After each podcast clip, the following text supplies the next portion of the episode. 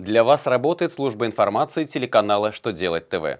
В студии Дмитрий Золотарев. Здравствуйте. В этом выпуске вы узнаете, можно ли учесть в расходах неприбыльные страховые взносы, какие разъяснения дал Верховный суд Российской Федерации, будет ли развиваться пенсионная система в России.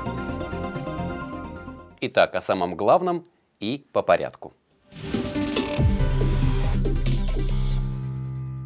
Как известно, страховые взносы начисляются на все выплаты в пользу работников, за исключением тех, которые прямо поименованы в законах как необлагаемые. Причем не имеет значения, уменьшают выплаты в пользу работников налогооблагаемую прибыль или нет.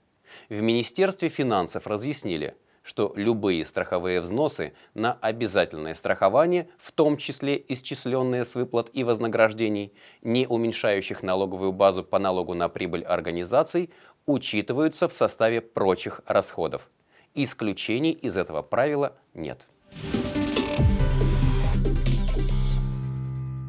Верховный суд России выделил наиболее важные из своих решений, принятых за первые 7 месяцев текущего года, и на этой основе подготовил разъяснение по ряду актуальных вопросов.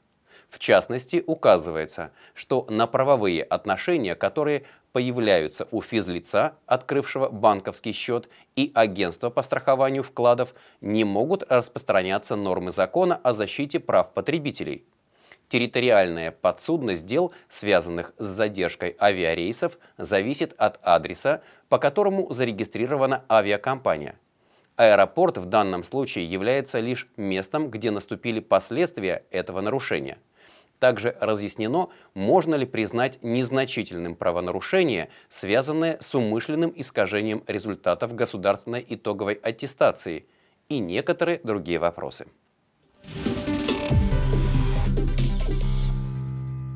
Правительство России примет окончательное решение по вопросу развития пенсионной системы в будущем году.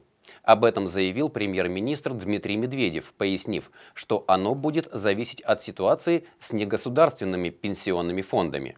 Глава правительства назвал ее непрозрачной и отметил, что на проверку фондов еще есть время в следующем году.